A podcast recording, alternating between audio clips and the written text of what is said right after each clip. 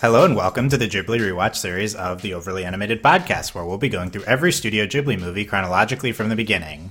I'm Dylan Heisen, and today I'm joined by Delaney Stovall. Hey, y'all. And Alex Bonilla. Hello. Join us in rewatching or watching for the first time all the Studio Ghibli movies now that they're available for streaming for the first time ever on HBO Max in the United States and Netflix in most of the rest of the world. We'll have new podcasts every Wednesday as we go through the whole Ghibli, Ghibli catalog chronologically. Find uh, everything about us and our contact information at overlyanimated.com. I'm a Ghibli expert joined by co-hosts with a variety of Ghibli experience. Today is Ponyo. I'm excited to talk about everything about Ponyo. There will be full spoilers for Ponyo in this podcast and only minor spoilers for the rest of the Ghibli catalog. We'll be discussing both the subs and the dubs, um, maybe primarily the subs, but watch whatever you prefer. That is fine for listening to this discussion. So it's time for Ponyo, also known as Ponyo on the Cliff by the Sea. Um, I guess I thought that was the official title, but I don't really know it, what what really counts. Well, we'll go with Ponyo. Uh, we're in 2008 now for our next Hayao Miyazaki film, his um, follow up to Howl's Moving Castle. Um, this is uh, more of a maybe younger children aimed film for him, although we'll discuss that. Uh, it's partly inspired by Hans Christian Andersen's The Little Mermaid, among a few other things from Japanese culture and elsewhere. We'll talk about some of them. Um, this film was fairly well received uh, and a success worldwide now that Miyazaki movies are being shown largely across the world at this point. Um, and uh, definitely was a success in Japan, as with all of his films uh, at this point. And Ponyo remains the 11th highest grossing movie ever in Japan. Um, a lot of, uh, I think, interesting things we can talk about with Ponyo, inc- including its an- incredible animation, um, the fantasy elements in it, but let's hear what each of our histories are with Ponyo and what we think of the film. Um, Delaney is new to uh, newer to some of these Ghibli movies, but not to Ponyo. I know she's been very excited to talk about Ponyo for a while. So tell us about Ponyo, Delaney. So Ponyo, I was part of like some of my first few like a first my I, honestly the only selection I had watched before we started this series, and uh-huh. Ponyo was definitely hands down my favorite. I watched Ponyo several years ago, and I thoroughly enjoyed it. I didn't really understand what was going on, which I didn't really understand that I didn't understand what was going on until I watched it this time. and I was like, oh, like I got a lot more out of it this this this time. Granted, I was also in high school when I watched it the first time, so you know it's it's been a while. Um, I love Ponyo. It's the movie's adorable. I was really excited. I know it's not everybody's favorite, and I was like, I am so ready to talk about Ponyo. This movie's adorable, and it's really funny because I don't really like. I mean, the only other movie really you can compare this to would, other than obviously the rest of the Ghibli catalog, would be Disney's The Little Mermaid, and I hate that movie. like, oh, no. I don't like it at all. So, I love this movie, and I think it's a great, um, like re- uh, well, not, I can't even say retelling. It's a different telling of The Little Mermaid, and I just really enjoy it. Like this movie's like it's so cute, and I think it's one of the, it is one of the I think better examples of like Ghibli art. Mm. It's just so bright, and then it's also this movie has is very interesting thematically. Like it's for such a cute and like uplifting film, it's also very dark and scary at times. But I, I really really enjoyed this movie a lot, and I was really excited to watch it the second time. And I definitely think you have to watch this movie twice because at first you're like, I have no idea what's going on. Okay, yeah, interesting. Yeah, I think you you summarized some of uh, definitely some points we're going to hit on. And interesting, Ponyo, a, a, movie with its complexities that needs to be rewatched. You may not think of that immediately, but I think yeah, that's that's definitely true in some ways. Um, I feel like Alex has also been very excited to talk about Ponyo, so I would uh, be interested in hearing his history with this movie and why that is. Well, the thing is, I didn't really have a history of this movie. I just know it because of the memes. Like, I, I love Ham, you know, and like the, those four panel comics with Ponyo Loves Revolution and stuff. So, like, I just knew that there was like a cute fish person, and that's kind of it. I didn't really know. I, I didn't know it was going to be based on The Little Mermaid. I didn't know that it was like going to be like totally hand drawn despite CGI in previous movies. Like, I didn't know any of that. So, coming, I did know that it was supposed to be like a more more kid-oriented movie, so I did come in with that with that expectation at least. And uh, watching it for the first time uh, this week, I will say that it was a very relaxing movie to watch, which I really enjoyed. It was very comforting in a weird way. Uh, just like the the the absolute wholesomeness uh, of of uh, uh, uh of Ponyo and and Sosuke. Um, like seeing them like you know just hang out together being kids. Like it hits it at least to me a lot more effectively than totoro does. I, I, feel like totoro is one that gets compared with this as well since it's like the other movie with focused on two very small kids. Um, and for whatever re- I, I, mean we'll talk about it and maybe we can work through it but like i, I this this relationship uh, between two two young children worked a lot better on me. Um, i love the the imagery. I love the, the you know the ocean stuff. I mean from the very beginning, like you take like the five minutes to just like show off, like I can do jellyfish and fit and like this kind of fish, these big fish, and like introduction to Ponyo and her little little sister fishies. Like and the design of the of the wizard dad is really good. Uh, giant woman in the middle of the movie kind, kind of took me for a surprise, uh, and my mom is great. So like there, there's like a lot of different things I can praise about each of the characters, and I think that's like a really important thing that like even though like there's i guess there's like an antagonist or like there's a thing propelling the plot it never feels like a, a villain is around and i appreciate that especially for something that is as fairy tale inspired as this. Like it, it always it always feels you know kind of uh, kind of calm and like everybody has their reasons for doing things. The dad's the villain. Not... What are you talking about? Well, uh, well, we'll get to that. But like, I never really got that that vibe out of him, and I appreciated that that fact that it, it always felt very low stakes. I can imagine that annoys certain uh, some people who are like, yeah, like I know nothing bad's gonna happen, but I find a comfort in that kind of movie. So like, uh, I I, I really I really like liked this movie a lot. I thought it was really fun. I think that if you begin picking at the why of certain things happening, it'll probably fall apart. But I think that the it, it's more about the atmosphere of this movie, and in that sense, uh, the, the this movie it, it sells. So like that that that's what I want to highlight out of the, this experience. Yeah, I think that's a good uh, summary of, of, that last part there with um, Ponyo's appeals. I, the dad, I think, probably presented as the villain for like two thirds of the movie, but then there's like a pretty big shift, and uh, yeah, as as I think is typical, we've seen with some Miyazaki uh, quote unquote villains, they are pulled uh, into the sympathetic light pretty quickly, um, which I think is an appealing aspect of uh, these films for a lot of people.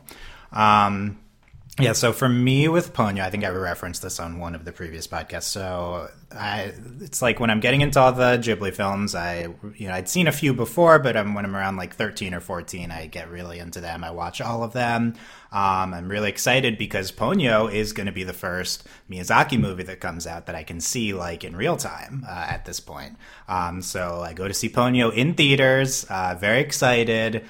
Um, you know, probably not like right as it, you know, it's going to be later coming out in the U.S. versus Japan, but hadn't seen it, and uh, I was definitely disappointed. I think compared to um, like Aww. previous Miyazaki movies, so that was like my reaction as a kid, and that's I think indicative of some people's reactions to Ponyo. If you're expecting Spirited Away or something, it's not this. Uh, watching it now, revisiting Ponyo, I definitely have a far greater appreciation for this movie. Um, I think that this is uh, one of the most gorgeous, beautiful movies ever made. Uh, like animation wise, I was floored by the animation, as I have as as has been the case with several of these Ghibli movies that I think are underappreciated. But um, just cannot believe what Ponyo accomplishes animation wise. Uh, I also do think this movie is fairly magical. If you're like, uh, how much uh, these later Miyazaki movies do they retain his his his uh, climactic magic or some of these movies? I think Ponyo is fairly magical, not like quite as much as so as some of his best ones. Um, I do think uh, I guess I want to I want to compare a lot to Howl's Moving Castle. I feel like I feel pretty similarly to Howl's Moving Castle that I do to Ponyo as I do to Howl's. Um, in that you know, gorgeous movie. I think Ponyo is even more gorgeous.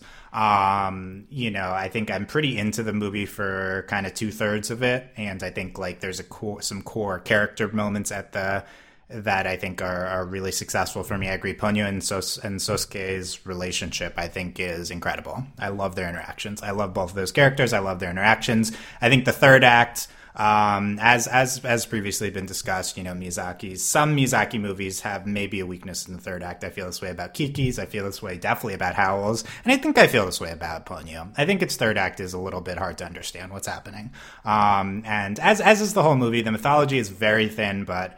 Um, as Alex kind of talked about, it's not really about that. Um, it's uh, kind of about this core relationship with Ponyo and Sosuke and these characters and Ponyo becoming human and just like the general incredible animation and atmosphere that's going on. So I don't think the um, you know the story the story of the third act detracts so much. And i think there's a lot really to like about the ending too in terms of um, the the strong aspects of the movie. So um, i was surprised uh, that uh, i not you know if you've listened to a lot of these podcasts i like all these movies that more than i previously did. So i shouldn't be surprised about that. But I, ponyo you know the miyazaki ones i've i've examined more closely. And i did really like ponyo a lot more. I don't think it is lesser than all the rest of the Miyazaki movies anymore. I think it is right there with Howl's Moving Castles, maybe a step below all of his previous ones, but you could certainly argue it's right there with any of them. Um, I'm excited to talk about the animation. Honestly, I think that's one of my the my biggest topic for this one. But uh, also, I think there's a lot of interesting aspects of Ponyo that uh, will be uh, interesting to dive into to whatever extent we are able to. Um, because I don't know that you think talking uh, thinking about talking about Ponyo, it's like where's the the depth? What what aspects of Ponyo are going to have the depth that we're going to really dive into in a discussion? So I think it's going to be. I'm interested to see what we kind of focus on here um, with with the movie. Uh, Delaney, out of out of kind of these topics that have been raised, I guess like what what's uh, for you is is what's jumping out at you as the you're something you're most eager to talk about well, I mean, as a Ponyo lover. Yes, as like I kind of want to be like you know in the defense of Ponyo because there's a lot you know I've you know it's you get that a lot from people. Like even me when you know I'm not as familiar with Ghibli and you know I'm not I'm not I I think this, this, I think the reason people don't like Ponyo is also like not it isn't just a Miyazaki thing. Like I think this is a general issue with um some kinds of stories in animation and kind of relating to some of our coverage of the rebooted Powerpuff Girls. There's this there's this I didn't expect like, that comparison. There's this idea that just because something bad doesn't happen, it's like it's not a story worth telling. And that's not strictly true. And it is funny though. On my first watch, of Ponyo. I was just so stressed out that Lisa was dead, like the whole movie. also, she can't drive. It's terrifying. Like you, I fear oh, for Lisa oh. the whole movie. Granted, now when I watched it the second time, I was like, I like I know how it ends, so I was just I was just grinning the whole movie because it's so sweet and adorable, and it's just a fun, uplifting film. I don't know why we all have to be sad all the time. Like by the way, for more context, the group of films I watched when I was in high school was Grave of the Fireflies, yes. Ponyo, Spirited Away, and like one other one. And I was like, okay. So like this is this is where we're at. It's so like representative group of movies, I guess. So. yeah, I mean it's fine. So this is like Ponyo's like there's not to me it's why would you say that Ponyo is any lesser than the other Miyazaki films like, is Nausicaa my favorite? Yes. Is Ponyo up there? Yes. They tell very different stories, but again, you can't argue with like the sheer beauty of Ponyo. And and also again, there is no CGI in this film. That's insane. This, what they do with the fish. I mean, early. I mean, when you start, you're you have no like it's insane what's going on with all the fish and the like the jellyfish and like Alex was saying, the sisters. And then I mean, one of the most iconic scenes in the film, and arguably one of the greatest scenes I think in any of the Miyazaki films, is when Ponyo is chasing after Sosuke on the waves. Like that's ridiculous. Like that entire sequence of her running on the fish is just that's yeah. all hand drawn. That's ridiculous. And I mean, arguably it's hard. It, I mean, it's hard to find current. You know, I mean, this movie came out in 2008, but like like current animation that I mean these films hold up and Ponyo continues to hold up. And when you talk about the plot, I mean the mythology is bonkers, but like I don't it is it's definitely hard to follow the first time because you have no idea what's going on. But I would definitely say like once you have a handle on the film, the mythology isn't it doesn't fall apart. Like they hold like it's very thin, but I mean they don't dip any farther than they need to. Yeah, I mean, I think uh, it's certainly not like in, incomprehensible in any way. Um, I think people wouldn't say the the movie everyone talks about. I think to a certain extent that doesn't make too much sense. Sense would be Howl's Moving Castle, which is a Right. big reason I compare. I don't think this movie is kind of gets into that uh, realm of in, incomprehensibility. Although I think both movies have a very solid logic to them. I think Ponyo more so. Um, yeah, I mean, there's a lot going on in that third act of mythology wise, which I do think is is like there. Uh, like I, I, I kind of I kind of understand I guess what's going on, but it's also pretty out there. I mean, you you're bringing up a lot of uh, points about the animation that I really agree with Delaney, and I'm eager to get to that. But I think you were talking about um, the uh, the out there-ness I think of, of some of this this stuff.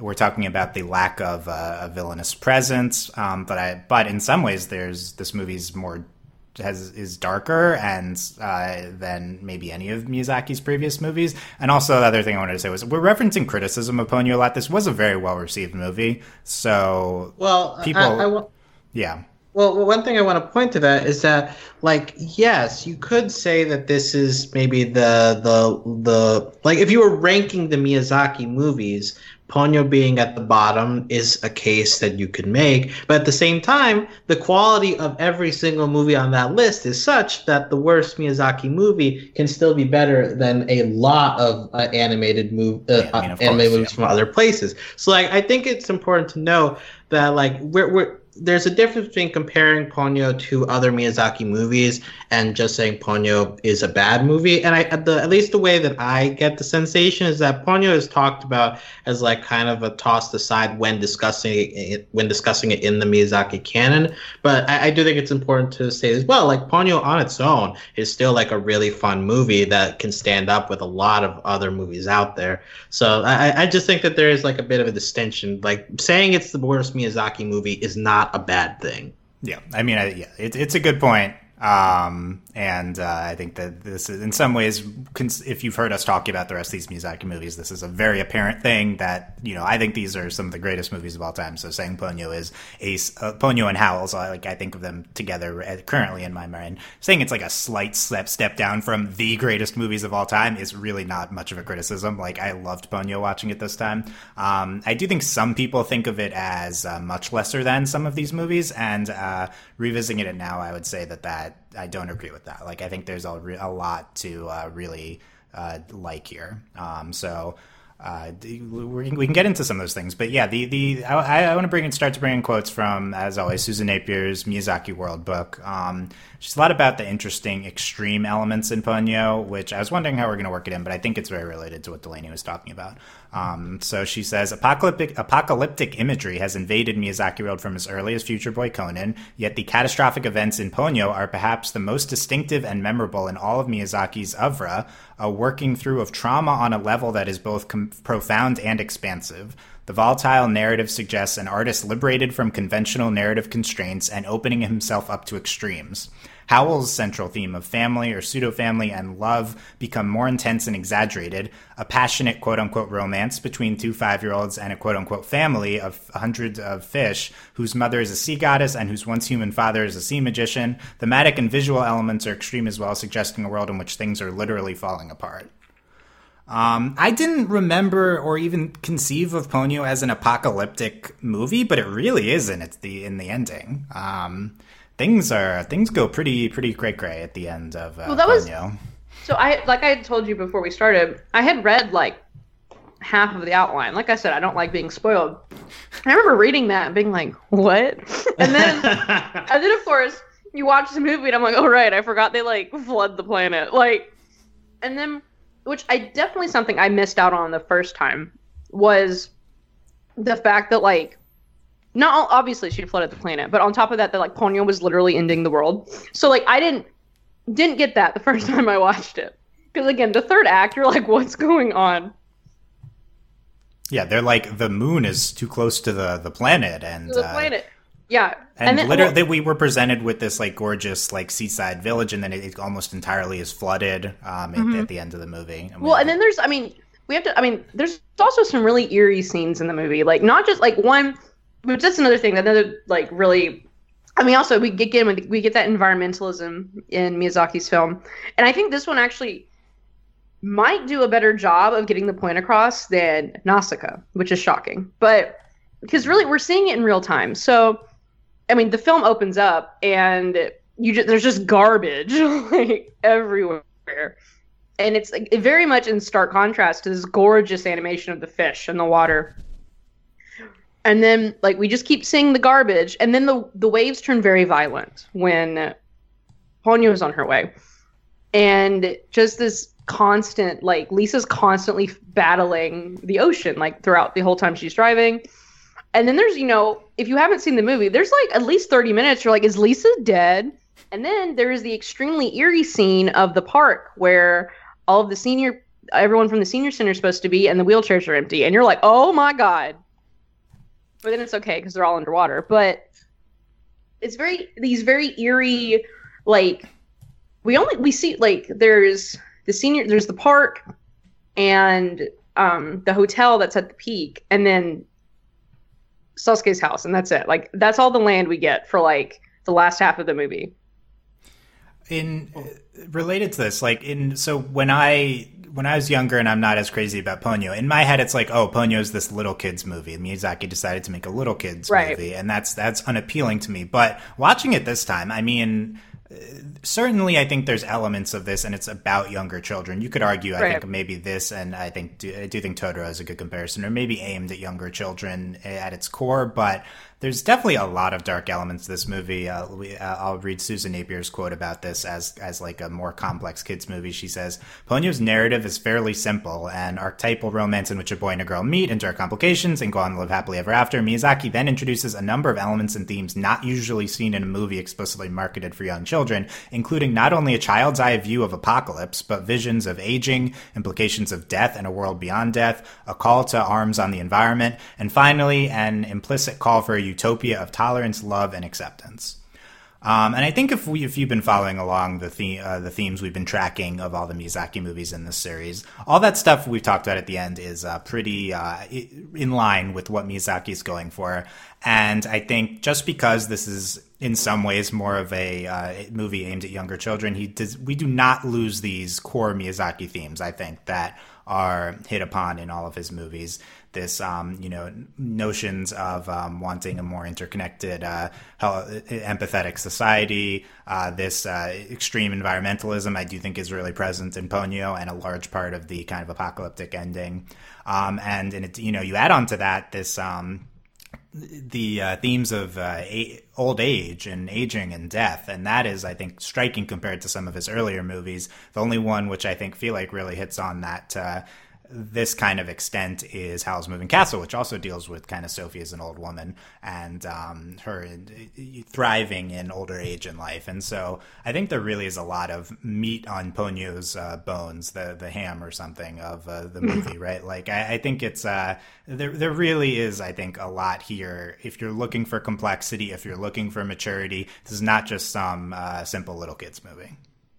Well, the maturity that Sosuke shows, like, I mean, from the opening scene in the film, like he is so empathetic, and he's just and and again, like, I mean, another very powerful scene in the film is when they find Lisa's car, and you know, Sosuke's calling for Lisa, and he, you know, finally breaks down. Like they've been on a boat, like looking for his mom for hours, and that's like it's ridiculous. Like there's all this magic, but he just wants his mom, and you know, and Sosuke's also very much dealing with this fear that his mom's gone. He's like, but she can't be. She promised. So there's, I mean, even like the themes are there, but I mean, the characters are confronting them as well. And Yeah. the comments are made about, you know, whatever the love spell, not ritual nonsense, but, you know, comments are made like when I can't say his name. I don't remember his name. There's too many letters. Um, the evil sea wizard. Fujimoto. Yes. Well, I don't think they necessarily say his name until the end of the movie, even. But yeah. Yeah, so Fujimoto, he he's talking to does the sea goddess have a name? I don't remember. Yeah, it's a big reveal Ma- when Mama Mama Mare or something. Oh yeah, she's like she's like the she's like she's like grand that she's like Gran Mamare. Yeah, I don't. Yeah. Grand- I didn't Grand understand. Mamare, It, it, it feels like a reveal, but it's like, okay, what does that mean that that's her name? I Yeah. and well i mean it definitely she's like the big mother like that's Mhm. basically what that means and she and so when they're talking and he's like, "Well, if he doesn't really love her, she'll turn into sea foam." And she's like, "That's where we all come from." So um, there's definitely these very inner like. That's a good point about that line. It plays into this like acceptance of the fate and death, kind of. Like, And then we, and again, and also it- it's kind of a funny juxtaposition, but we have like the senior center next to the kindergarten, Mhm. and Sosuke spends all of his time there. And his friend, he doesn't really have friends at school. He has he's friends with the the old ladies at the senior center, who are honestly one of the best parts of the film. By the way, are the are yeah, the we'll talk about them. Yeah. And then there, I mean, there's another scene in the when they're underwater in the bubble or whatever, and they're and I that's when I think it's when Toki arrives, or it might be right before that, and they're like, "Oh no, I think it's before that." And we're all they're all like, "Wow!" and they're running around, and they're like, "Is this is this the afterlife?" And they're like, "I don't care." like, Yeah. Yeah, yeah. And then that's pretty powerful seeing them walk and uh, grapple with their fate, I think, at that point. and then when they like, and then when they come out, and they're like, "Nope, we don't need our wheelchairs, we'll walk." But these this like there's a lot going on like i mean and also there's also uh, a, the big before ponyo like kind of comes back a lot of the kind of i don't want to say plot but like the there's like the central issue is that well first Sosuke's dad's not coming home for dinner, but then it turns into is he okay? We can't talk to him. We normally are able to communicate with him and they're like Mhm. and even Sosuke is like, did all the ships sink? Yeah, you're right about. I didn't necessarily, I guess, because I remembered what happened. But the uh, you do you do wonder if uh, the dad is dead. You wonder if the mom is dead for parts that. Yeah, I think Well, that. that's the thing because I it was really stressful for me when I, I remember watching this movie for the first, and it was also funny. My wife was watching it for the first time with me, and she was like, would look at me, and I'm like, it's okay, because I didn't want her getting stressed because like, um, uh, grandmother characters dying is like not okay, and I was like, they're fine, the old ladies are fine, like, and so like, and she kept getting, and I was like, no, it's fine, but like, I mean, you're stressed like the whole movie because yeah, it's a sweet, happy ending, but you don't know that when you're watching it and you see like the world flood. Like it gets really stressful at times. yeah, Alex. Um, yeah, I want to say like I think that this is probably the biggest disservice of calling this a kids movie. In that, if you go in with that uh, with that uh, preconception, like I did, none of this really hits you in the way that I think you guys are describing it. Because, like, for like we talk about, like it, it is apocalyptic imagery on its face, but because we're like doing this from the perspective of the kids who like for the most part are, like just like seeing everything with wonder it's like oh this everything is so cool like look like the the, the flood you can like look down see the fishies without any concern for like everything that got flooded by. Like because it's treated in that way it feels a lot lighter and manageable than something like howls which like per, also uses apocalyptic imagery but in a much darker like like oh like people are dying like it's terrible. Like Ponyo Ponyo doesn't really treat it that way so like it definitely like softens the the impact of that kind of stuff. Similarly with stuff like uh, like death right? Like you have the the I, the the, the scene of of him like finding the car but then like immediately cuts to us to like hey let's check on the old people's home and we see them the, the old lady trying. it's like okay so like the the the dread of them being being dead is cut very quickly and i think that's the nature of this like aiming towards kids. Like we we, we can do that feeling but we can't let them sit in that for too long. Like let's cut to make sure like okay don't worry they're fine. Now we can come back to the main characters. So like i i, I think that, that that's like kind of the push and pull with this like i think that miyazaki does want to like get his his themes in there but it does feel at the same time a little bit um restrained because of the format of being focused on kids. In a way that like something like grave of the fireflies which like also is two like main kid characters but it doesn't but uh, because of the vibe of that movie like it portrays everything so much more realistically like it that it gets across a lot easier than it does in, in Ponyo, which is like trying to keep you like this is a fantasy world so don't worry too much about it you know so at, at least that that's the way that, that that I was experiencing the movie. And like you, you uh, on the one hand, I like it because it makes me not be. I'm not stressed out watching this movie, and sometimes I need that. But at the same time, I think that if you're going for representing those things, I'm not sure it's as effective as it is in in in movies like uh, like Grave or Howls. Uh, and just briefly with the environmentalism thing, I found that interesting as well because I was watching and like halfway through I was like hey, like this is a Miyazaki movie. Like, isn't there supposed to like environment stuff? Like this feels very. And then like I got reminded, oh yeah, like in the first five minutes they did that thing where he, she she got caught in the bottle and there's garbage. But like by the time you're like like an, an 80 minutes into the movie, like it's that was a while ago. So like I'm not sure that that uh, that holds throughout the movie just because like the the way that this story goes it's like this is more about the balance of nature. Similar to earthsea right? Like earthsea is like so focused on like yeah we got to keep the balance and st- and like that's how ponyo fr- frames it as well. So like because it kind of moves to that more like abstract feeling like you kind of lose the the the humanity the humanity um of connection to all this. It's more like this is just kind of like how the folklore is going. It's I, a lot of the points you brought up are really interesting to me because I think they're also true on the flip side. Like when you talk about Grave, Grave of the Fireflies, the, the tragedy of Grave of the Fireflies, obviously it's a tragedy unfolding on screen, but the tragedy is you know what's happening the entire time you're watching the film because you know what he's doing is wrong and you know that he is making mistake after mistake and they both die because of it. And that is like the real tragedy and that's why it's so heartbreaking is because you know the whole time what's going to happen. And I think Ponyo does this also in a very similar way because when you're like Sosuke doesn't care that his mother is a horrible driver. But when you're watching it, you're like, oh my god, like she's like turn like taking crazy turns because it they, like they lead you into it because it opens and she can't drive, and then on the way, and then when it starts storming, you're like, oh my god, please do not go over the bridge, and she's like, I'm going over the dry bridge, and again, it's increasingly scary and drives through all of the water. And there's several scenes, and I definitely would say some of the music plays into this, and also Sosuke's wonder. Wonder, but like, I mean, there's a part where she's getting into the house, and like they literally drive under a wave. Like the wave, like literally crashes over the car. Uh, it's like a little tunnel, and then and and then you i mean they spend a long time which i think again there's some there's that magic they're in the toy boat and they saw people from the village. But then you're also, but this whole time you're like, where's Lisa? And they like they, they can see the road underwater, and I mean there I mean there's still a very large chunk of the film where you're like, I don't know what happened to Lisa. We don't know what happened to. I mean, we do cut to the dad, but you know there are parts where you're like, is everyone okay? Or it's like, I mean, how mm. eerie it is when they're like, "What city is that? I don't recognize it." like, that's not a city; it's ships, and they call it a ship graveyard.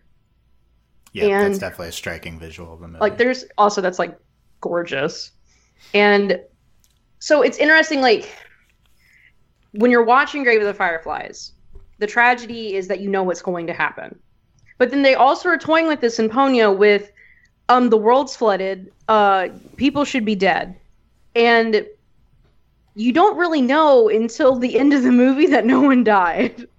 So I think that's really like until you because obviously they don't find Lisa first, but I think that's part of it. They have to cut because you're like if they don't cut to them being at the senior center, you're like, oh my god.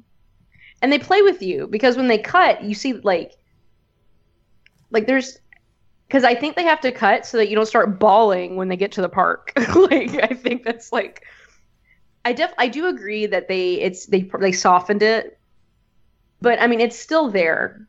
Yeah, I think you've done a good job of describing the yeah kind of suspense uh, in, in the movie.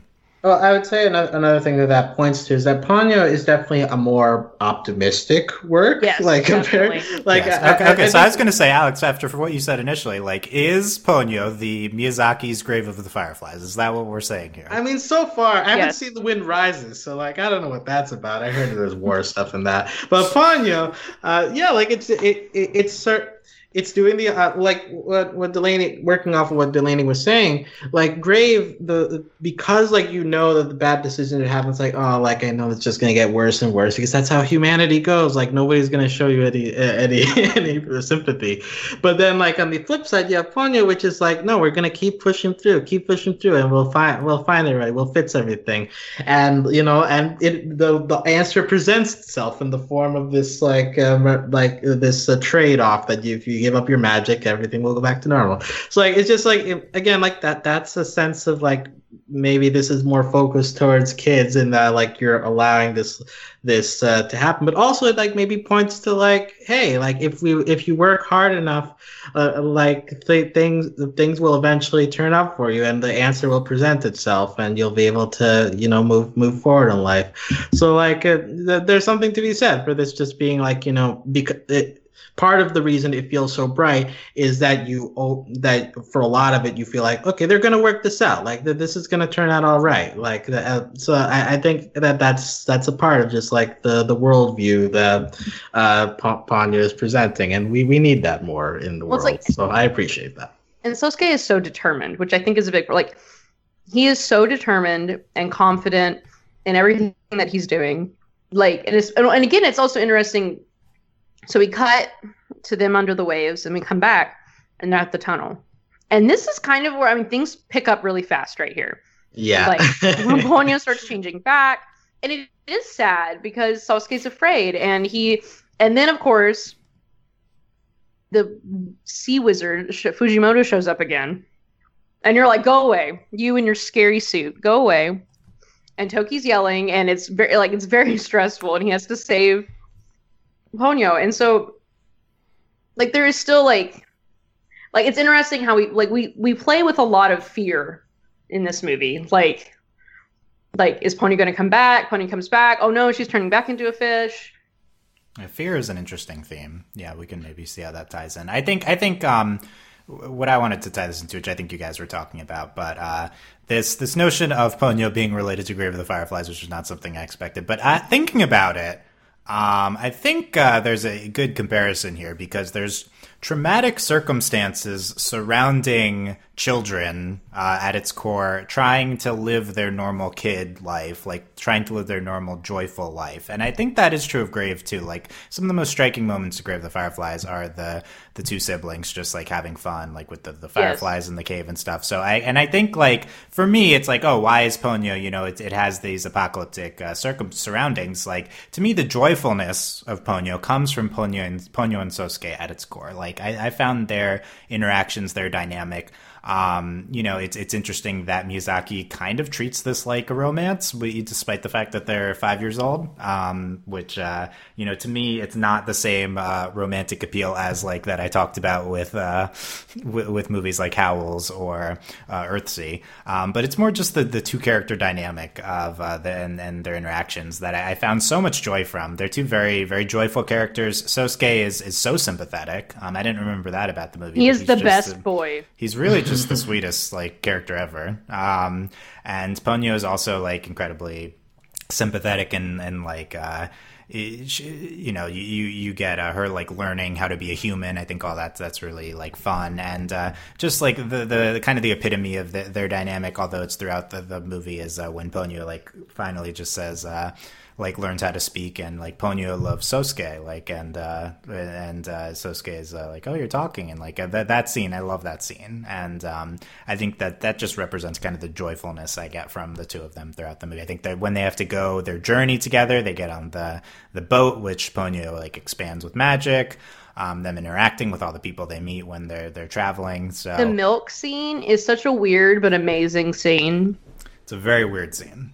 But like uh, but it works. Like the first time I watched it, I was like, "What is going on?" The second time, like I really like. I mean, it's weird. Like it's this very weird fixation that they're like that because because again, but it's more like I think Ponyo just like this, and I, I and talking about life and death, I think that really ties in to all the overarching themes. Like this is Ponyo like she's a fish, so this is a very different thing that's going on and she's like, "Give the baby the soup," and she's like, "The baby can't have the soup." But the yeah. she understands, and this is a very, I mean, it's a very weird, but it's a very, this is another moment of Ponyo being extremely empathetic, and I mean, and then again, both of these characters are just so kind and sweet and innocent, and she's like, "Oh well," and then she when she pulls out the sandwiches, which is like great, she's like, "More milk," because she wants the baby to be happy, and she wants, you know, it's just, it's a really sweet Yeah. Yeah, I, I think another way to interpret that is that they need to show that Ponyo cares uh, more for humanity beyond just Sosuke and Lisa. Like, and like that, that's like the one example we get, right? Like, Ponyo sees this tiny human in in peril, crying, and it's like, oh, like I, I should help them because I like humans, you know. And so like she's doing her best. So like I I I think that that's maybe one of the reasons for the scene because otherwise, like, I mean, I think a a, a part another like um, thing that I like about Ponyo. Like when you compare this to like Little Mermaid, right? Like the the Disney version, uh, you got uh, uh, Ariel like being sort of manipulated into like giving up up stuff to like go go be a human, and it feels very like centered on just the prince, and that's kind of it. Whereas this like feels like uh, Ponyo has more agency in the decision. Like she like leaves and she doesn't need to give up or anything. She's just like I'm breaking out, and I got help from my from well, really, my, she's my gaining a you know? Yeah, and and like uh, it just it doesn't feel as as um.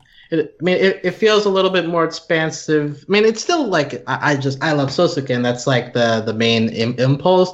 But I do feel that the movie at least does a little bit more to be like, yeah, but like I, I care about other people too. Like it's not not just him.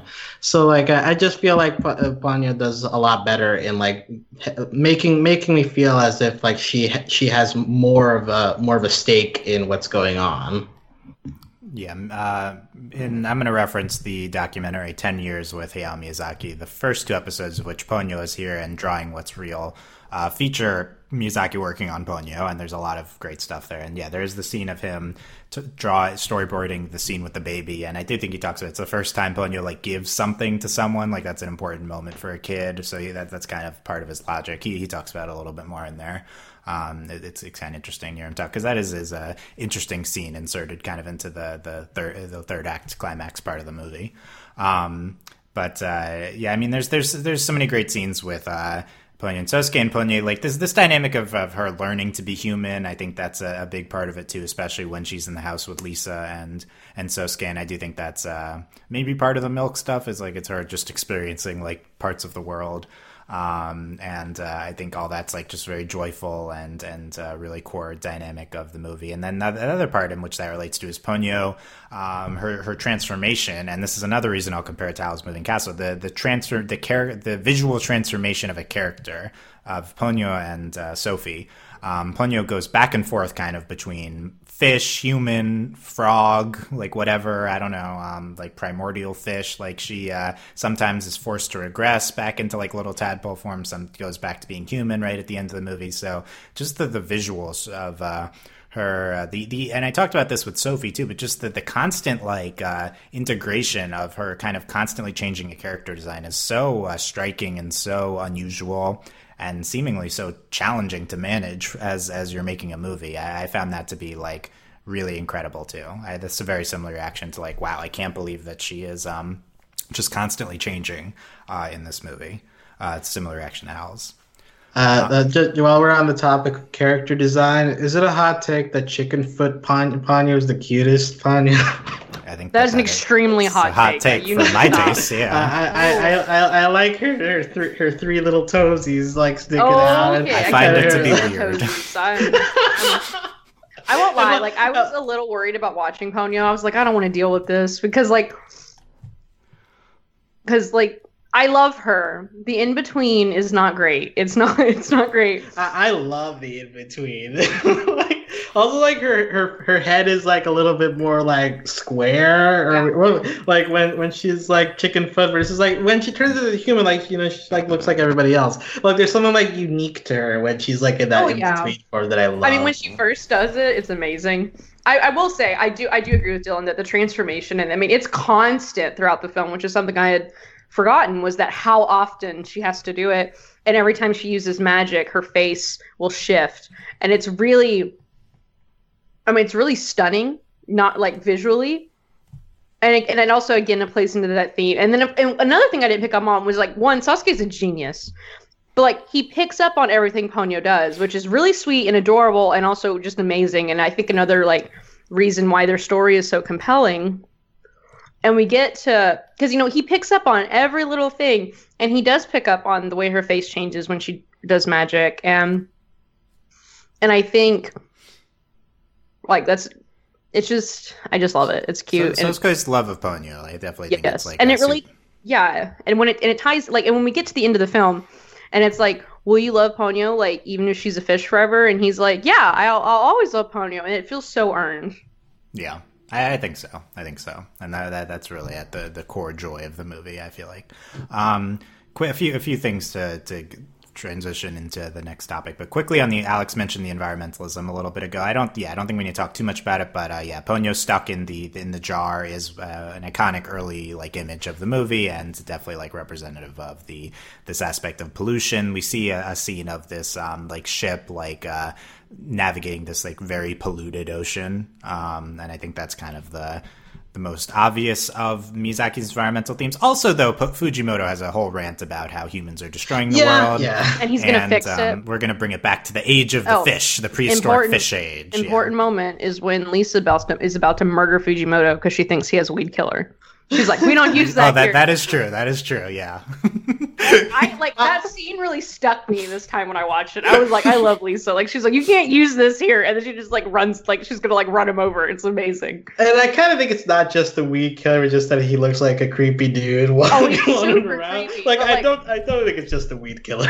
no but she was like oh he's creepy but i was uh, particularly annoyed about the weed She killer was really concept of it, irritated about the weed killer. Yeah i feel like that's uh, you and tanya delaney is, Oh, uh, absolutely accurate.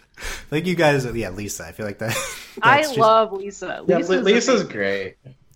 Like Uh, Li- Lisa's one of these characters that like just rolls with the punches no matter what. Like it's like yeah, like oh, there's a weird fish person. All right, let's just like kind of roll. it. I don't understand it, but let's go with Yeah, it. Yeah, no, I love that. That's another thing I think that's really charming about this film, and it's something I get tired of, like when I watch movies or TV shows where that then they have to explain everything to somebody.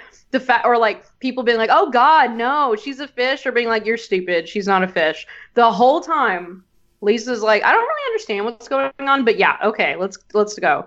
And then like everyone at the end of the movie is just like, "Oh my God." Sosuke's falling in love with a fish girl, and like the old ladies are about it. Like they are so hyped. yeah to, It, for it, me it feels like a very idealized mother-son relationship, which, like, you know, I think, like, as long as it's not like a because, like, with Miyazaki movies, it's not like moms are that common. It feels like it's more of like focusing on the kids. So, like, you know, they're, they're like a, just a really nice mom. Like, I, I, I'm, I'm, I then, like like, that. She also like she gets really mad at the husband, which is hilarious, by the way. Well, yeah, that, that's like a, that's Also, a good thing watching to add some that- personality to. it. watching the subs is like so funny. like like it's just so funny. the, su- the, the subs for the uh, the scene when uh, Sosuke is signaling to the dad So in uh. Morse code. I love that scene. But then It's when so Lisa's great. like "baka" spells out "baka," yeah, Baka, Baka, like it, it's so good. And then like and then it's so sweet when he's like, "It's okay, mom." And he's like, "Well, I'm worried about Ponyo, but it's gonna, she's gonna come back, and so is Dad." And it's just like, "I, y'all are so cute, like yeah. absolutely precious." And then she's like, "We're gonna eat his dinner. Let's go."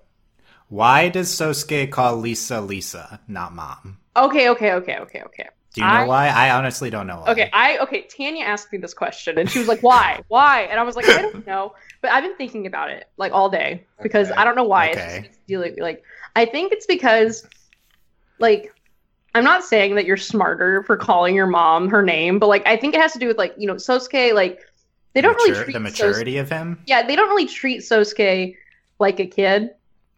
And like I think it just it I think it's just something to kind of differentiate Sosuke. And I think honestly for some weird reason they wanted to have a little mystery about like because at first you're like, is this his sister? Is this Yeah. his mom? Like is I, this his I'm, aunt? I'm like, is she is, she- is is she like the adopted mom or something? Yeah. You know, like yeah. so I think it just I think it's just because they I don't know, it's weird. I I think that I think that's just a thing that like precocious kids do sometimes. Yeah, I think it's They're supposed like, to be that precocious kid. Yeah, it's like yeah, it's funny if I call my mom by her real name. I'll just keep Yeah, doing that. And she that. and she's the kind of mom who just rolls with it. So it's just like that's just their dynamic now. That that's fine. Well, also I think he's not that like it's childish to call like I still call my parents mama and daddy. Like I'm not upset about it. I'm 24. I don't care. But like, but like I think it's also like kind of I'm just imagining. Uh, basically, I'm writing Ponyo fan fiction. But anyway, so like Sosuke's so smart, and like he hears Lisa and is it Kochi? Koichi.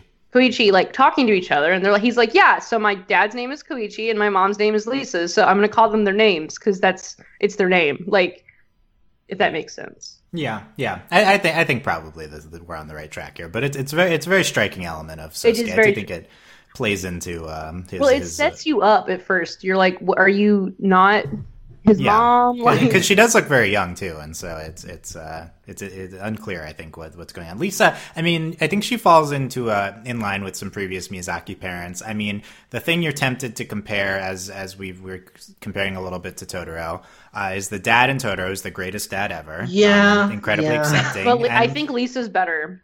Lisa is not exactly like the dad, I think. Although I will say, based uh, what uh, I forget who said this before, but I, I was really struck by Lisa's uh, just acceptance and like Yes. determination in the face of the unknown. That to me was Lisa's incredible quality to me. Like, and that is true of a lot of characters in this movie. Like, it really doesn't make sense what's going on.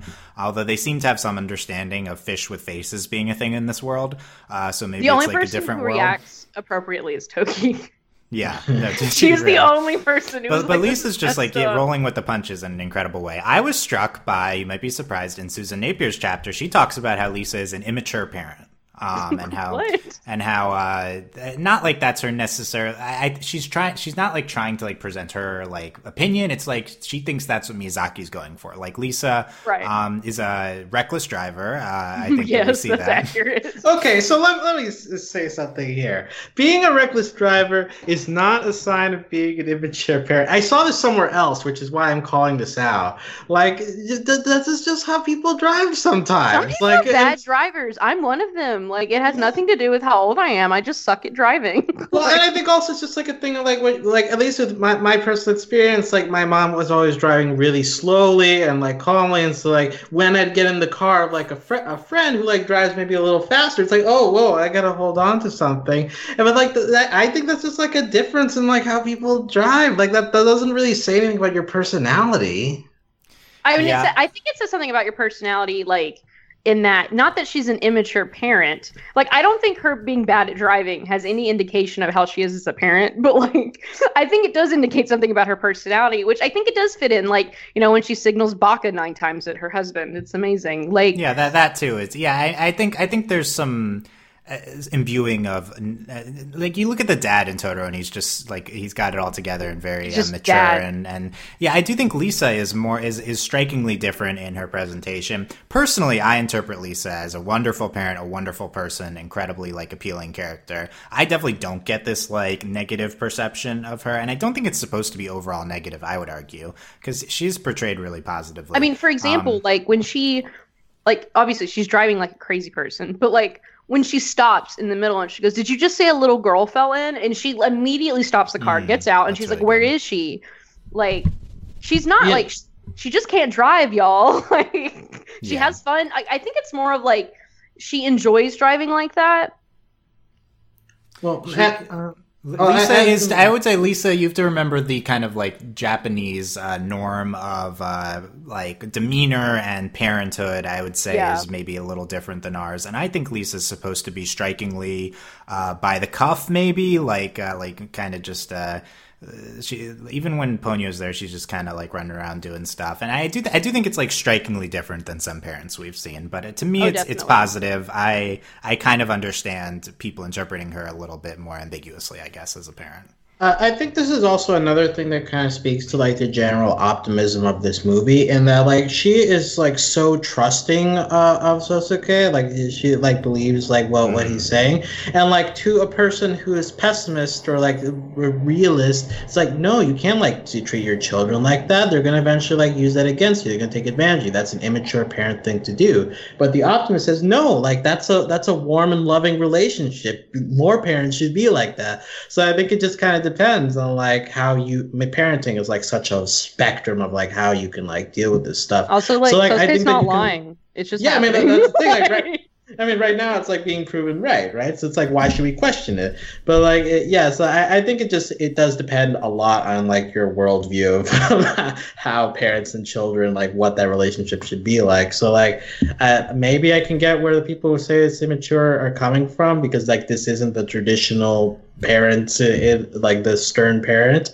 but like i want more parents like this i, I wish i had a parent like this Yeah, I, I, think that was a good uh, presentation of kind of these two perspectives, Alex. And uh, yeah, I think they're kind of both intended. And I do, I, I definitely like buy into the kind of optimism and warmth of the movie that presents Lisa in, in the positive light. And I think that's probably the main interpretation uh, that you're supposed to take from her. But I think it's a very interesting character from, and and we've been, you know, t- tracking all these different um, like adult women in Miyazaki's movies. I think Lisa is uh, different than any of the rest of them we've talked we've talked about and seen. She's kind of her the next in line and like a completely different type of person. Okay, am Miyazaki's I gonna make a list? It's okay. capable of uh, yeah. We, have been making the list of, of all this, but uh, these, these, kind of com- I mean, I think she's maybe in line with the these complex women, a lot of whom are villains. I think she's in my uh, top five like like you know your your Lady Eboshis, and uh, there's a lot of uh, complexity to a lot of them. I think there's complexity to Lisa, uh, and she's uh, maybe that in that in that sort of vein, but but from a uh, positive mom perspective, which I think is really interesting. Um, that's a, I think that's an underrated aspect of Ponyo's the presentation of Lisa. Uh, she really isn't just like a minor character either. I think it's an underrated like feature of all Miyazaki, not all, but like most Miyazaki films, is like these positive representations of parenthood, because there's a lot, like I mean, a lot of animated shows and movies where it's like the parents are either non-existent or they're horrible.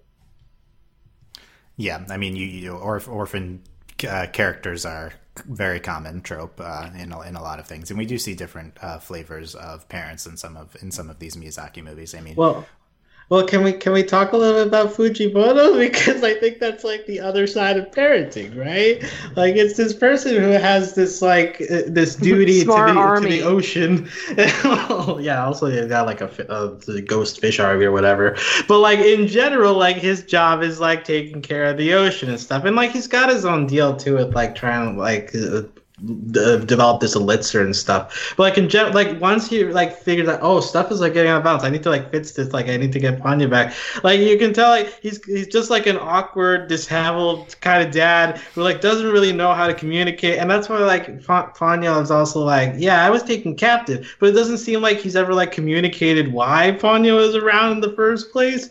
So like I I, I think that this like it I, I, get the villain reading of it, but at the same time, like the vibe that I got is like this is just like a guy who's like trying to do his job and like it's like bad. And he's a like, single parent to a yeah, million babies. Yeah, like we, we get that there's like a there's like, a mom there's like a dad mom relationship, but like it's kind of distance. Like he has to like make a call for her to show up. So it's like yeah, he's like doing most of this stuff on his own. So like of course like he's gonna like mess stuff up. So like uh, I I just I, I appreciated the fact and like down to the very very end where like because of just the way he is, the way he talks, like how he walks, like of course he looks creepy when he's like, "Yes, Sosuke, come down with us. Like it'll be fine." He's like, "No, like you're a weirdo."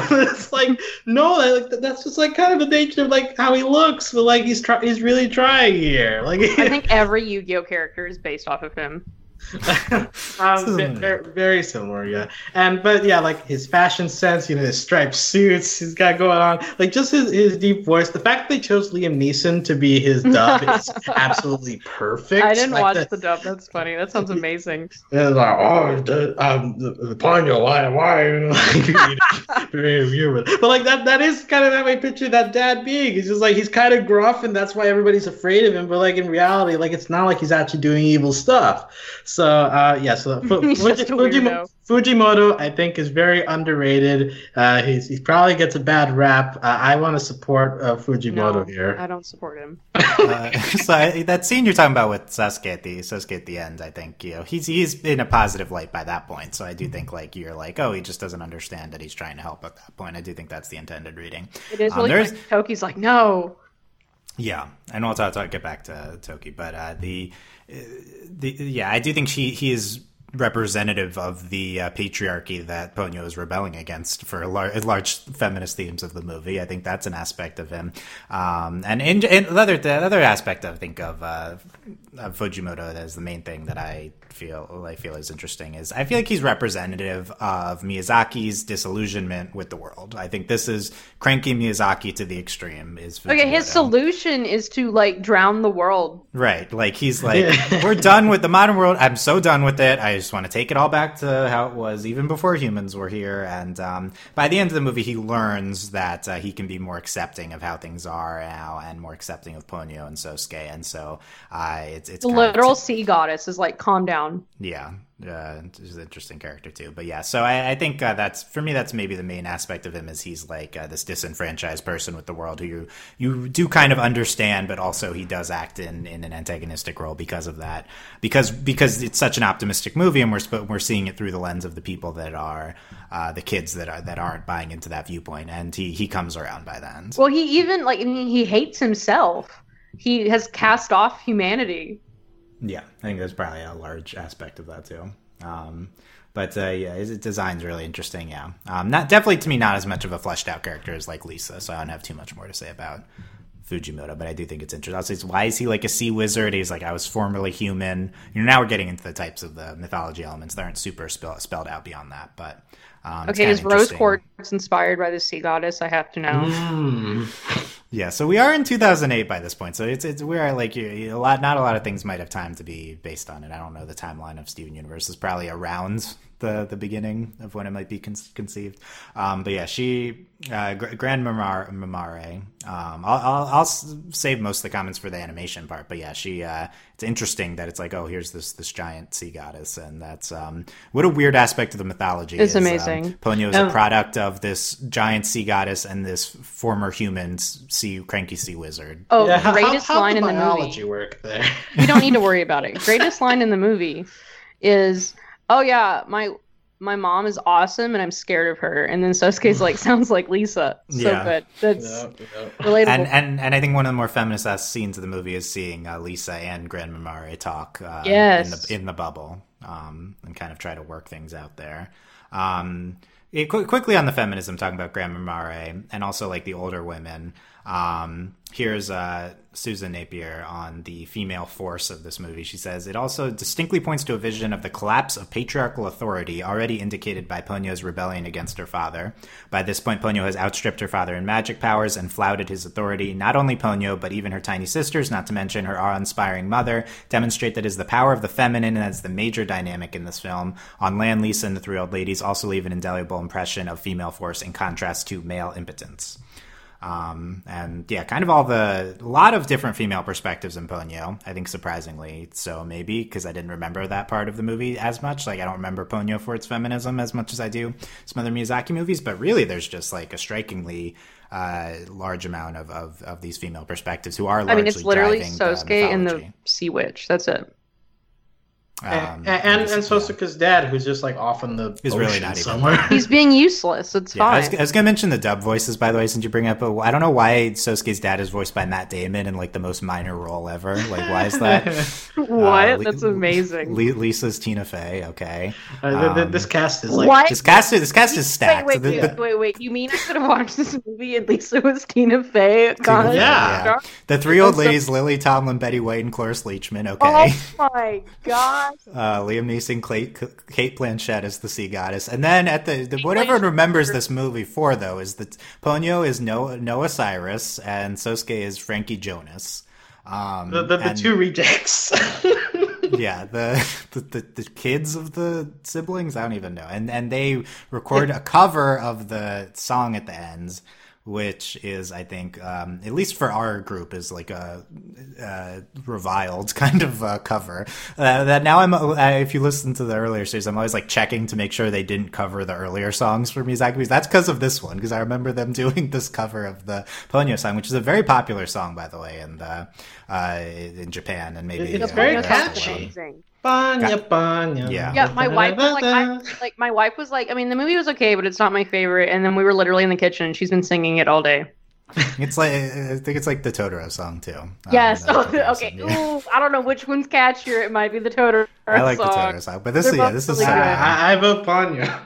Gake no Ue no Ponyo. Yeah. So that's, I, I mean, I didn't take an in depth dive into Joe Hisaishi's Ponyo score. The only other thing I have to say about it is uh, there's definitely a lot of orchestral elements to Yeah. uh, this Yeah, score, which is very yeah. striking. So I'll come back to that in a second when I've been trying to transition to this animation discussion, but there's a lot of topics to quickly cover. Um, do we want to. Ponyo, okay? That's great. We want to finish up the the. let- We'll come back to the. Uh, we've talked about the devil. Let's come back to the old ladies. Okay, let's let me let me do the transition to the image because I also I was going to say earlier we've talked about a lot of um, disparate elements of Ponyo, so I want to incorporate Susan Napier's framing for this movie and uh, give my take on that as well. So she, she uh, talks about Ponyo is kind of this late style work for Miyazaki as we're later in his career. She says, In Ponyo, Miyazaki seems to be working through his life and times in a white hot fever and passion and in, a passion and intensity reminiscent of what critics such as Edward Said have called a late style, a term describing the works of an artist's final creative years.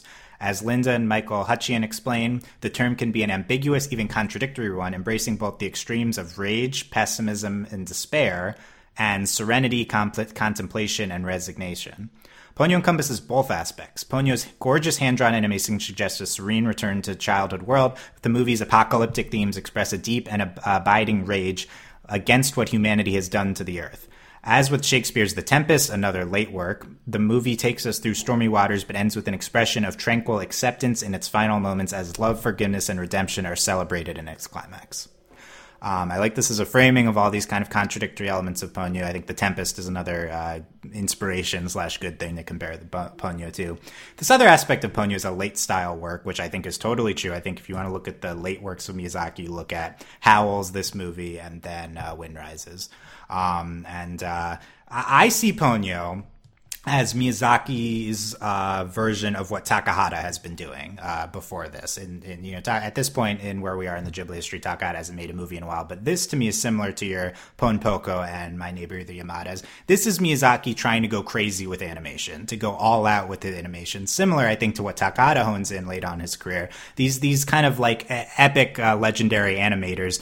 Uh, like once you've told these certain types of stories what I feel like what is what stands out to them is like, okay, I need to try different things with the medium itself, with the visuals itself, and I largely see Ponyo as starting. That's kind of the starting point for Miyazaki. For me, is is Miyazaki's trying to go go uh, in a different direction with the animation, and this is detailed in large part in this documentary series I, I talked about, Ten Years with Hayao Miyazaki. I'm gonna definitely talk a lot about what he brings up in there, but um, he Ponyo, as we mentioned, no CGI used. Uh, that's in contrast to the his um, three previous movies, starting with Mononoke and Spirited Away and Howls, which do incorporate CGI in a CG in a, lar- in a increasing and more uh, more well integrated form. I mean, we talked about in Howls, the CG in Howls is incredibly well integrated. That movie is gorgeous.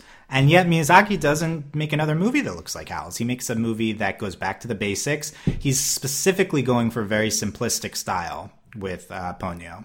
Um, and uh, we uh, the, the so it starts one one from thing from the documentary is um, Miyazaki goes to the Tate Britain Museum in in the United Kingdom. He's in, he's struck by the pre-Raphaelite Brotherhood artists, uh, in particular the painting Ophelia by John Everett Millais.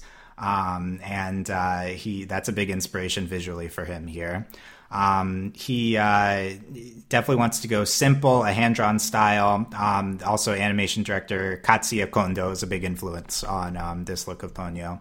Um, a lot more information here as we start to get into these later Miyazaki works, which are detailed, uh, documented uh, in, in a lot, a lot de- more detailed fashion. It's a great part of this documentary when Miyazaki paints this the the in my opinion the iconic image of Ponyo, which is uh, Ponyo is here. Um, it's uh, Ponyo riding on top of the flock of fish in the scene Delaney talked about much earlier, which I believe is like the iconic scene of Ponyo. I mean, it's insane that that's hand drawn. Like the the way that the waves are moving, and like her legs are like going at full speed, but like it's not like a blur either. Like you could like keep them all like in in in line there, and like later like the waves like crashing onto the road as the car like you can feel the car moving. Like it's not like just like the background is moving, but, like the car is like moving back and forth while the waves are hitting. Like there's just like so much business going on. It's It's like yeah, like you and it's a like, long scene. Yeah, yeah. Yeah, so that starts off with Ponyo going into her dad's potion vault and rides out on the goldfish, and then they become blue. Um, and goldfish is that why they're gold goldfish? I wonder. Uh, I just thought of that. Uh, but no, I Good assume job, not. Dylan. I assume not. I don't know. but uh, yeah, the the gold and the blue I think are the big striking colors in these scenes. So that and then she's like riding on top of them, and that's the point when Miyazaki draws Ponyo as here as one of the early uh, concept images. We've talked about how Miyazaki doesn't really do traditional scripts; he does image boards, and so Ponyo is here. Is he he'd done a lot before that, but this is when he finds the style of the movie, and you see him using pastels, which he'd never used before um, on this image, and stronger outlines. He talks about to make it seem more simple and more elemental. Um, is how it's described in the documentary.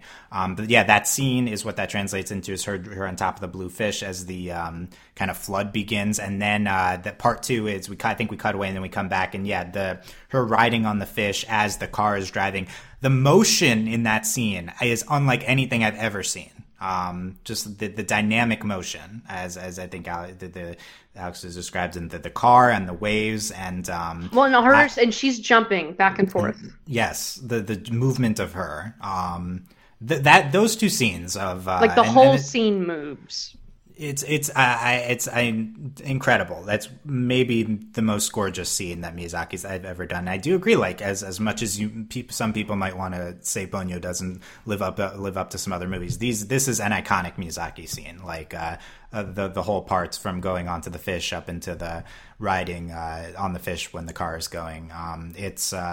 Miyazaki calls it the climax of the movie, which I think we we had an interesting climax that Miyazaki called in um, in Spirited Away, but this one's even earlier in the movie too, and not like in the third act at all. But uh, it's like I mean, I do think this is like the best part of the movie here, and uh, it's it's it's really uh, incredible. The other parts of the animation, I did the backgrounds in this movie. Oh my gosh, I, I was uh, so in love with them. I was all, I talked about in Earthsea, I was in love with the backgrounds. He uses different style of backgrounds. The hand drawn, colorful backgrounds were uh, incredible to me. I want to definitely call out Miyazaki's longtime color designer Michiyo Yasuda, who uh, she's a big, um, not necessarily a big part of the do- the documentary, but she's prominently featured in the documentary as well as kind of Miyazaki's uh, the person she goes with Miyazaki to these like preview screenings, which you see in there. And we've we've kind of vaguely mentioned a lot of like women collaborators with Miyazaki that. Uh, are kind of core animators on all of these movies. Um, def- at, at least we uh, have Michiyo Yasuda here to, to call out specifically. But um, so yeah, the the color. I mean, the, I specifically here you want to reference that The color in this movie is is the greatest I've ever seen in any movie. The color in Ponyo. Like the reds and the blues. Like, it's ridiculous. Like, It's it's a specifically colorful movie, so it's the type of movie where the color Right. pops more. But mm-hmm. it's I mean, I just the the backgrounds, the color, the those scenes specifically. There's other scenes too. The the intro is. Mm-hmm. oh, I love the intro. gorgeous. I love, like, it might be my, I think it might be my, one of my favorite, if not my favorite Ghibli, like, opening. Yeah, it's it's to me it isn't. It's it's like Ponyo itself, representing Ponyo itself. Story wise, I don't like it as much as some other things, but visually, oh my goodness, this is the best one. Oh, Like, yeah. uh, visually. So uh, I'm I'm I'm really floored by the intro. Visually, we, we talked about those riding on the fish. Ponyo is here scenes. Um, there's a quick scene of uh, Sosuke reuniting with Ponyo, and then this like golden rain rains down. Um, I was I thought that it was incredible looking. Um, Oh, and also then- in uh, Gran Mamare and um, Lisa are talking. yeah. That's just uh, to me. That's just another like really That's really good too. The whole bubble, scene. I think, is really Yeah, the whole beautiful. bubble is ridiculous. Well, that that gold raining down effect also happens when Gr- Grandma Marta is leaving, right? Mhm, Like- yes. And like Lisa's looking up, like bye. And then when we meet Gran Mamare, um, when we see Sosuke's dad with the graveyard of ships, that scene, and Yes. then her appearing for the first time, uh, the color Oh, on the water. Well, yeah, that's the other thing. I think that's another like astonishing. It's not just the animation of the water, but like the colors in the water. Like, it's just to have an entire film underwater is brave. Like, yeah, that that is true. I've seen that talked about. and to have and it's so gorgeous the whole time.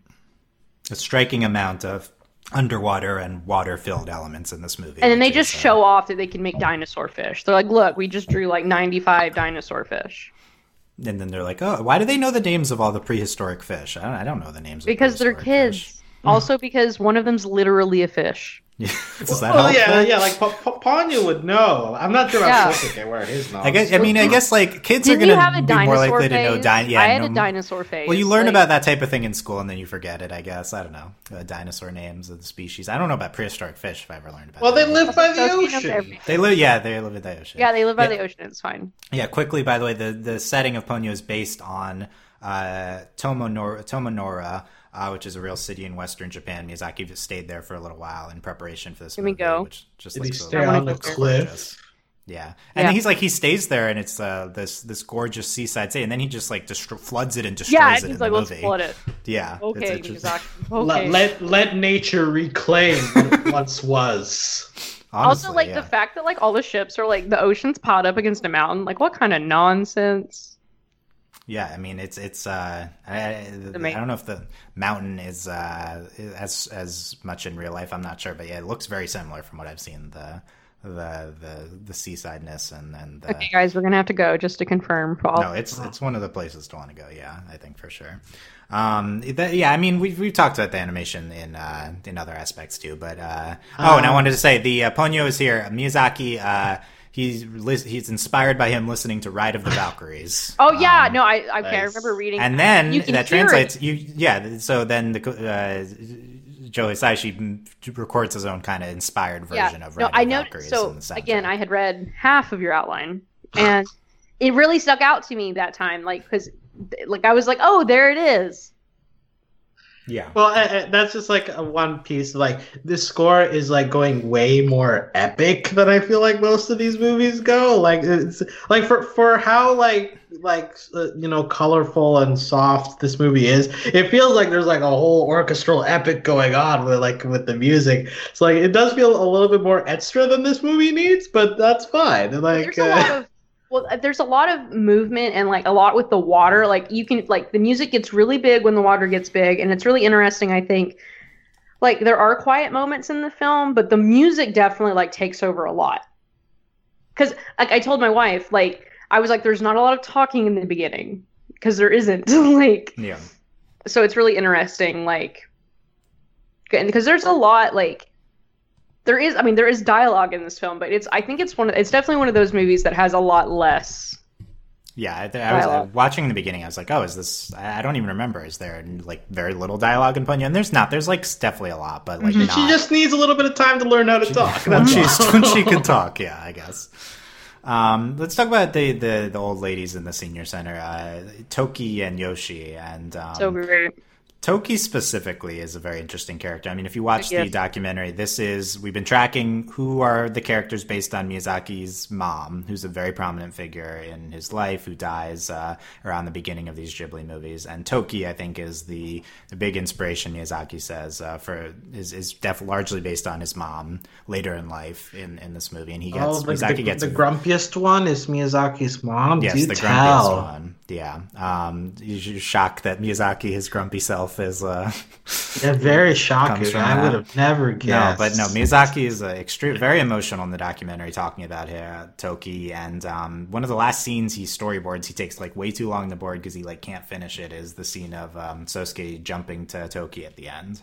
Um, what gets me uh, is at the end when toki's like crying hugging sosuke i'm like brb you gotta go cry yeah, I think for me, Toki works when I know that that's Miyazaki's mom. Like that works in a meta sense. Otherwise, though, I think it's an it's a weirdly integrated character into the. oh no i love toki having the grumpy old lady is amazing yeah, I mean, I guess you need like one person in this movie to be questioning stuff. yeah so, like, this is weird like i'm like we need one person to be like i don't buy this nonsense Yeah. Um, so it's it's I think it's, her and then you see her and like uh, being able to walk at the end and and uh, all like, of the the old I women.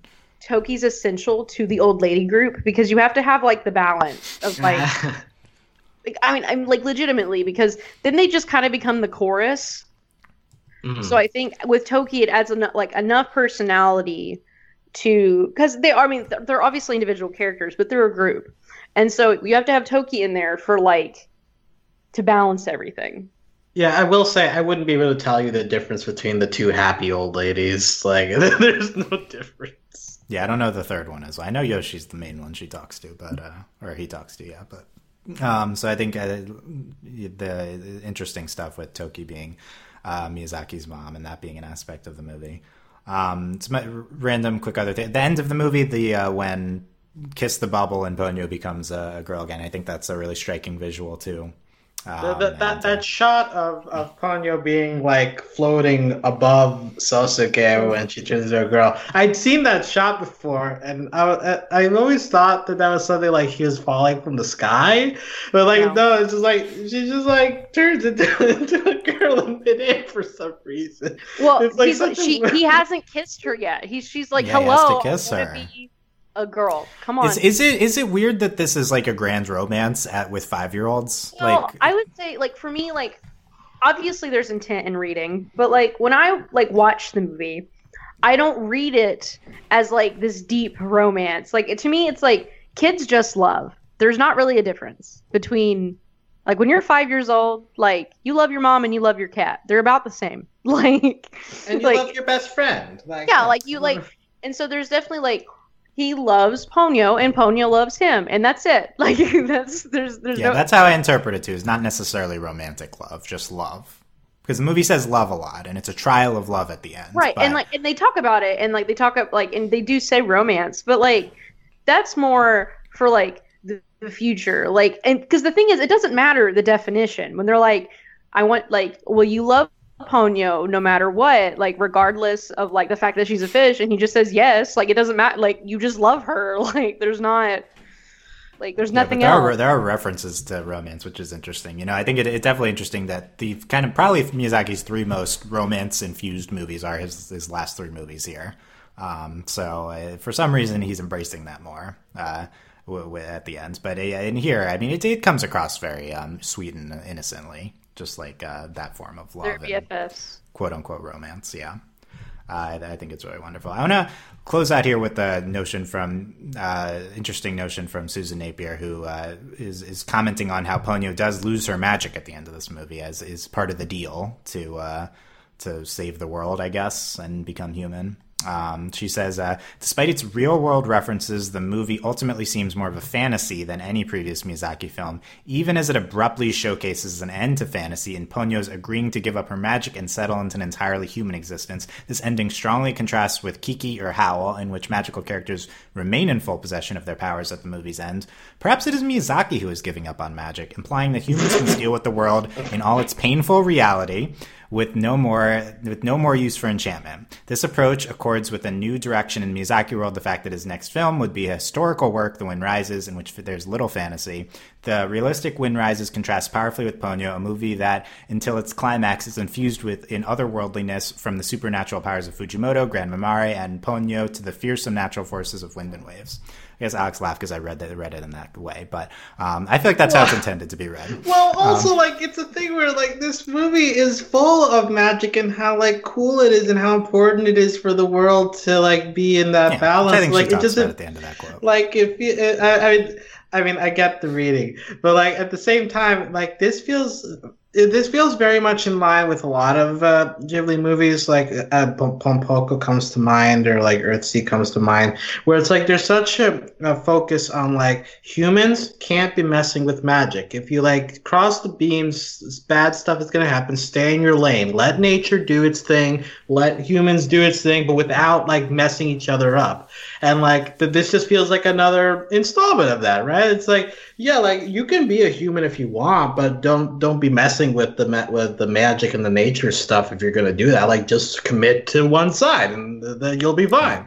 And like that's kind of what pa- what Ponyo is forced to do there. And she and she likes being a human because she has connections, she has relationships in that. She doesn't have relationships. I mean, she has her sisters, but like it seems that the relationship she has in the human world is much stronger. So like take that. So like uh, yeah. So I, I I personally believe like the thing is earlier we were talking about this being potentially like a representation of like being sick of humanity and all. But like that's why like it makes it so noble that Ponyo picks humanity at the end. It's like, yeah, humanity is good after all. Like just as long as you like keep each other separate and like be respectful of each other, like everything's gonna be fine.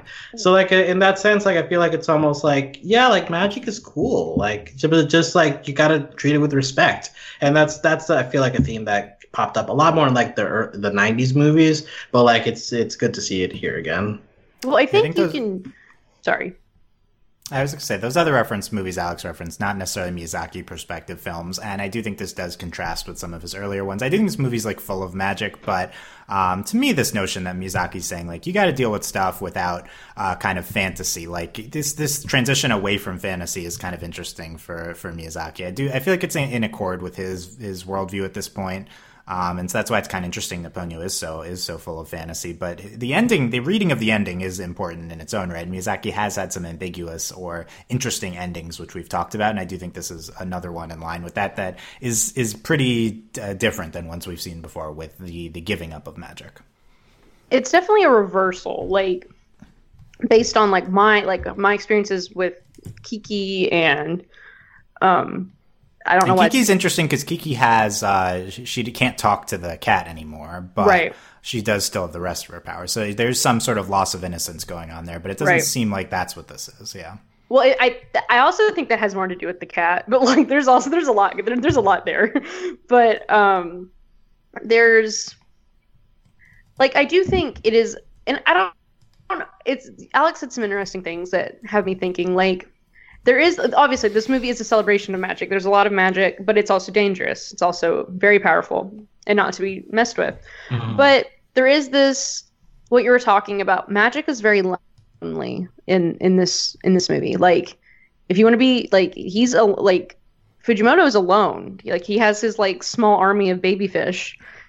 But like he's alone and then he has to like call and sometimes the goddess of the sea will appear. And he clearly doesn't get out much. Meanwhile, when Ponyo is like, you know, kind of thrust into this world of, you know, Sosuke and his mom, and they're very warm, they're very happy, and she starts, you know, she gets to enjoy all of these things. Like, she really likes the soup, she really likes, you know, ham, like, you know, all these like being human is very bright and like happy, and there's there's all these experiences to be had, and so it is it's very different than previous films with like where magic is like the good stuff. And not necessarily that magic is bad in this film, but magic is the reason for all this destruction. It's not humans this time, it's magic. So I do think it's an interesting reversal and kind of this, you know, at the end, Ponyo does choose humanity. So I do think it's interesting. Like, granted, we also have Arrietty, so like, I don't like you know, weird stuff going on, you know. We'll see. We'll see with that one. But yeah, I think a lot of these movies reference, you know, it's Miyazaki isn't involved with everyone, so I think Right. it's important to keep in mind just his the, his perspective ones here. Um, yeah, Alex, any any uh, closing thoughts on that or anything else from Ponyo you wanted to bring up? Um, not nothing from this. I think Delaney uh, had had enough there. Um, with with regards to animation, I think another thing that Ponyo is well known for is its food. Like the, Oh, the, the, so like the, the the way that they draw that that ramen with the egg and the ham on top. Like I've seen that picture so many times. like Uh, on the apparently, you're seeing a lot more like Ponyo memes and references than I am everywhere. A lot Well, of memes, Honestly. I mean, I, I think this is just a very memed movie. I mean, like, I think it has to do with like its colorfulness, like it's uh, like so so energetic, like it's uh, like it, it lends itself to that kind of stuff. But yeah, like just the way they animate food is uh, is very wonderful. I mean, that whole scene of like them like like teaching Panya how ramen works is like okay, you gotta like keep it the the bowl on top, wait for three minutes for it to work, and then when you pull off and the mat like it's kind of a magic in its own way. Like food prepares itself before your eyes. So it's just like the yeah, f- food is is should be revered. Um, to a lesser extent, he has like a ham sandwich earlier in the movie, and you know Pomponio's like That's the iconic the part of the ham. Yeah. Yeah, yeah. well, that's the thing. All of the food is very purposeful. Like, you know, they're Spirited Away, where there's literally so much food you don't even yeah, notice that's it. the other big food movie. Yeah. Like, you don't even That's notice it after a little movie. bit. That is the food movie because there's so much food. But then after a little bit, it just kind of like blurs. But here, it's like we have the sandwiches, then we have the ramen. Like, they take their very special moments where the food appears. Yeah, yeah. Um, okay, so the, the, the, maybe we downplayed the food. I don't know. Oh, the Um, most important part of the movie is that Sosuke is adorable in his little sailor hat that he wears. yes, that's good. And it shrinks with the boat. I know sad. it was tragic. I mean, the saddest part of the movie. His, his- Matt, Matt Damon hat. will go get him another hat. It's fine. Oh my god! Oh, no, every don't call time, him Matt Damon. every time he wears the sailor hat, I'm like, yes. I feel like Matt Damon might play the dad though in a live action version or something. Oh no! Well, like a whitewashed live action. Version. Don't version. say that. It's- it's- that would be that would be the choice, I guess. That's such a weird, uh, such a weird one. Anyway, um, Well, yeah, I guess well, at this point with Miyazaki cast. movies, you're going like all out with the cast, right? Because it's like so famous at this point. Um, that's what we've seen here. Uh, Delaney, anything else from Pun you want to talk about? No, just the sailor hat. That's it. Okay, that was. yes. Well, I Oh, think, I think oh, we. I, I, I have one Liam Neeson impression more to do. Uh-oh. Revert, revert. Okay, there, there we go. There, that was a good one. Thank That was the only, that was the only scene I watched just to be like, hey, Liam Neeson's in this. Like, sh- I should listen Okay, to I was this. going to ask if you watched the whole dub. No, No, no, I just watched that one scene. scene where he's talking to Panya in the bubble, and Panya's like, I love him. And it's like, oh, God. Yeah, is, the, is Ponyo 2 uh, Fujimoto gets revenge on. Uh, I mean, what is he Ponyo, feeding Ponyo her? gets kidnapped and Fujimoto has to go get revenge or something. well, I, I stumbled um, across that there was. want ham, too. there was going to be Ponyo too. Miyazaki's Yeah. like, let's do Ponyo. And then it's like, no, don't do Ponyo 2. Like, like I, I want would- to hear his pitch. Like, What would what would Ponyo? his- Yeah, what what would Ponyo two be about? I don't remember. For some reason, there's a point when he want, he wanted to do Porco Rosso 2 and Ponyo 2. For some, there's some reason he wanted to do Out sequels. of at that point. those of those movies, Those would be the last two I would probably choose. Right. So it's a So weird he, choice. he really likes Porco Rosso. He really likes Ponyo. Do you think Hayao Miyazaki in real life really loves ham? Like, is that a thing? Like, he's really Well, into okay. Well, I, pigs. okay, I, I guess Ham is next to line. We've talked about pigs throughout all of his movies. Yeah, it is weird to see Ham emphasized when alive pigs are so much uh, presence in all of his movies. Um, but uh, yeah, no pet pig or anything here. Um, but I guess. Well, why, why, why couldn't Ponyo be into pork? You know, like, uh, you know, to make like cook it up a little bit. Ham is like ham is fine and all, but like, there's there's The so much more you can do with pig meat. warm in the ramen. Well, the, co- Actually, the it's so hot combination it burns works. her. Yeah, yeah. oh, also Sleepy Ponyo, really cute. Yes. Like her Lots just of like sleep. try, like struggling to stay up on that boat. It's like, oh, yeah. oh. it's like the faces that they give her as she's like trying to stay awake is, is just precious. There, there- there's like so many little details with this movie that, yeah, that you yeah. I think we've hit on. on a lot of them, but we could even more that we could talk about. But I'm glad we hit on all the themes that we did. I was like, what are we going to talk about with Ponyo? But we had a solid 90 minutes of Ponyo, uh, de- in-depth discussion here, so I'm glad about that. Um, let us know what you thought of all of the topics we discussed about Ponyo. Find all the ways to get in touch at overlyanimated.com. Uh, consider supporting us via Patreon at patreon.com slash overly animated. Thanks to our current patrons, especially our patron podcast, Phonician, and thanks as always to our patron executive producers, Ryan, Steve Ox, Beatrice Hume, Michael Needle, and Phonician. Um, so this was our second to last Miyazaki movie as we are starting to close things out here in the Ghibli Watch series. As mentioned, next up is Ar- Arrietty, which is another um, another one with the one word name main character title that also is a larger title, a longer title. That is, uh, I'm not Secret World of Arrietty. I don't know if that's the official title. That's the comparison to make. Um, not, not much of a comparison, but that'll, that'll be a fun one to talk about. And then, yeah, Windrise is coming up in a few weeks um, as the last, as of this point, Miyazaki movie, but he is in production on one more movie, which will come out in several years. So uh, that's it for Ponyo. Thanks for listening, guys. We will see you next time. Bye. Bye.